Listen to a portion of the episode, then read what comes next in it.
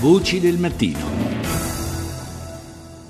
E diamo il benvenuto adesso al presidente dell'Accademia Italiana della Cucina, Giovanni Ballarini. Infatti, eh, ieri è iniziata l'Assemblea dell'Accademia Italiana della Cucina a Firenze. Buon, a Firenze. Buongiorno Presidente. Buongiorno a lei e a tutti quanti gli ascoltatori. Allora, L'Accademia Italiana della Cucina è una sorta di Accademia della Crusca in campo culinario per il nostro paese, non so se è un accostamento adeguato, ma comunque è stata fondata a Milano nel luglio del 53, il 29 da Orio Vergani.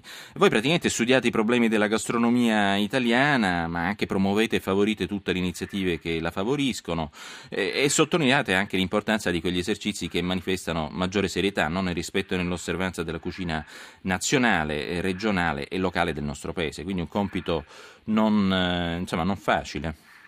Vedo che lei è molto informato e ha perfettamente inquadrato la questione. Rispetto all'Accademia Crusca noi siamo un po' più giovani e non abbiamo i 100 anni e più dei suoi.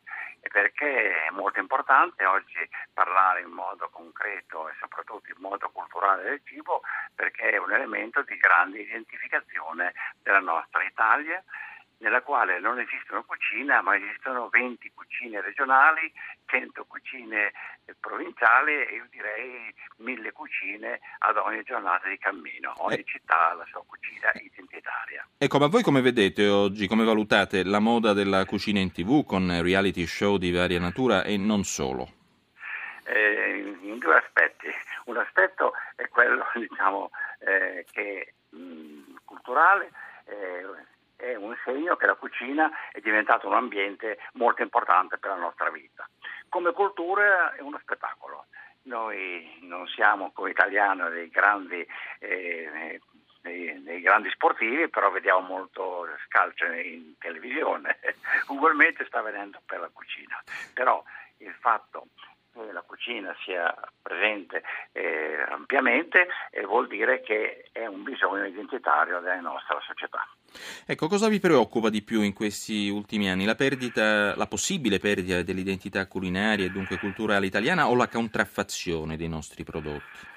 Beh, la contraffazione è fortemente presidiata dai nostri ministeri e dalle nostre istituzioni, per cui c'è una forte battaglia e quindi questo siamo fiduciosi che siamo ben protetti per quanto possibile.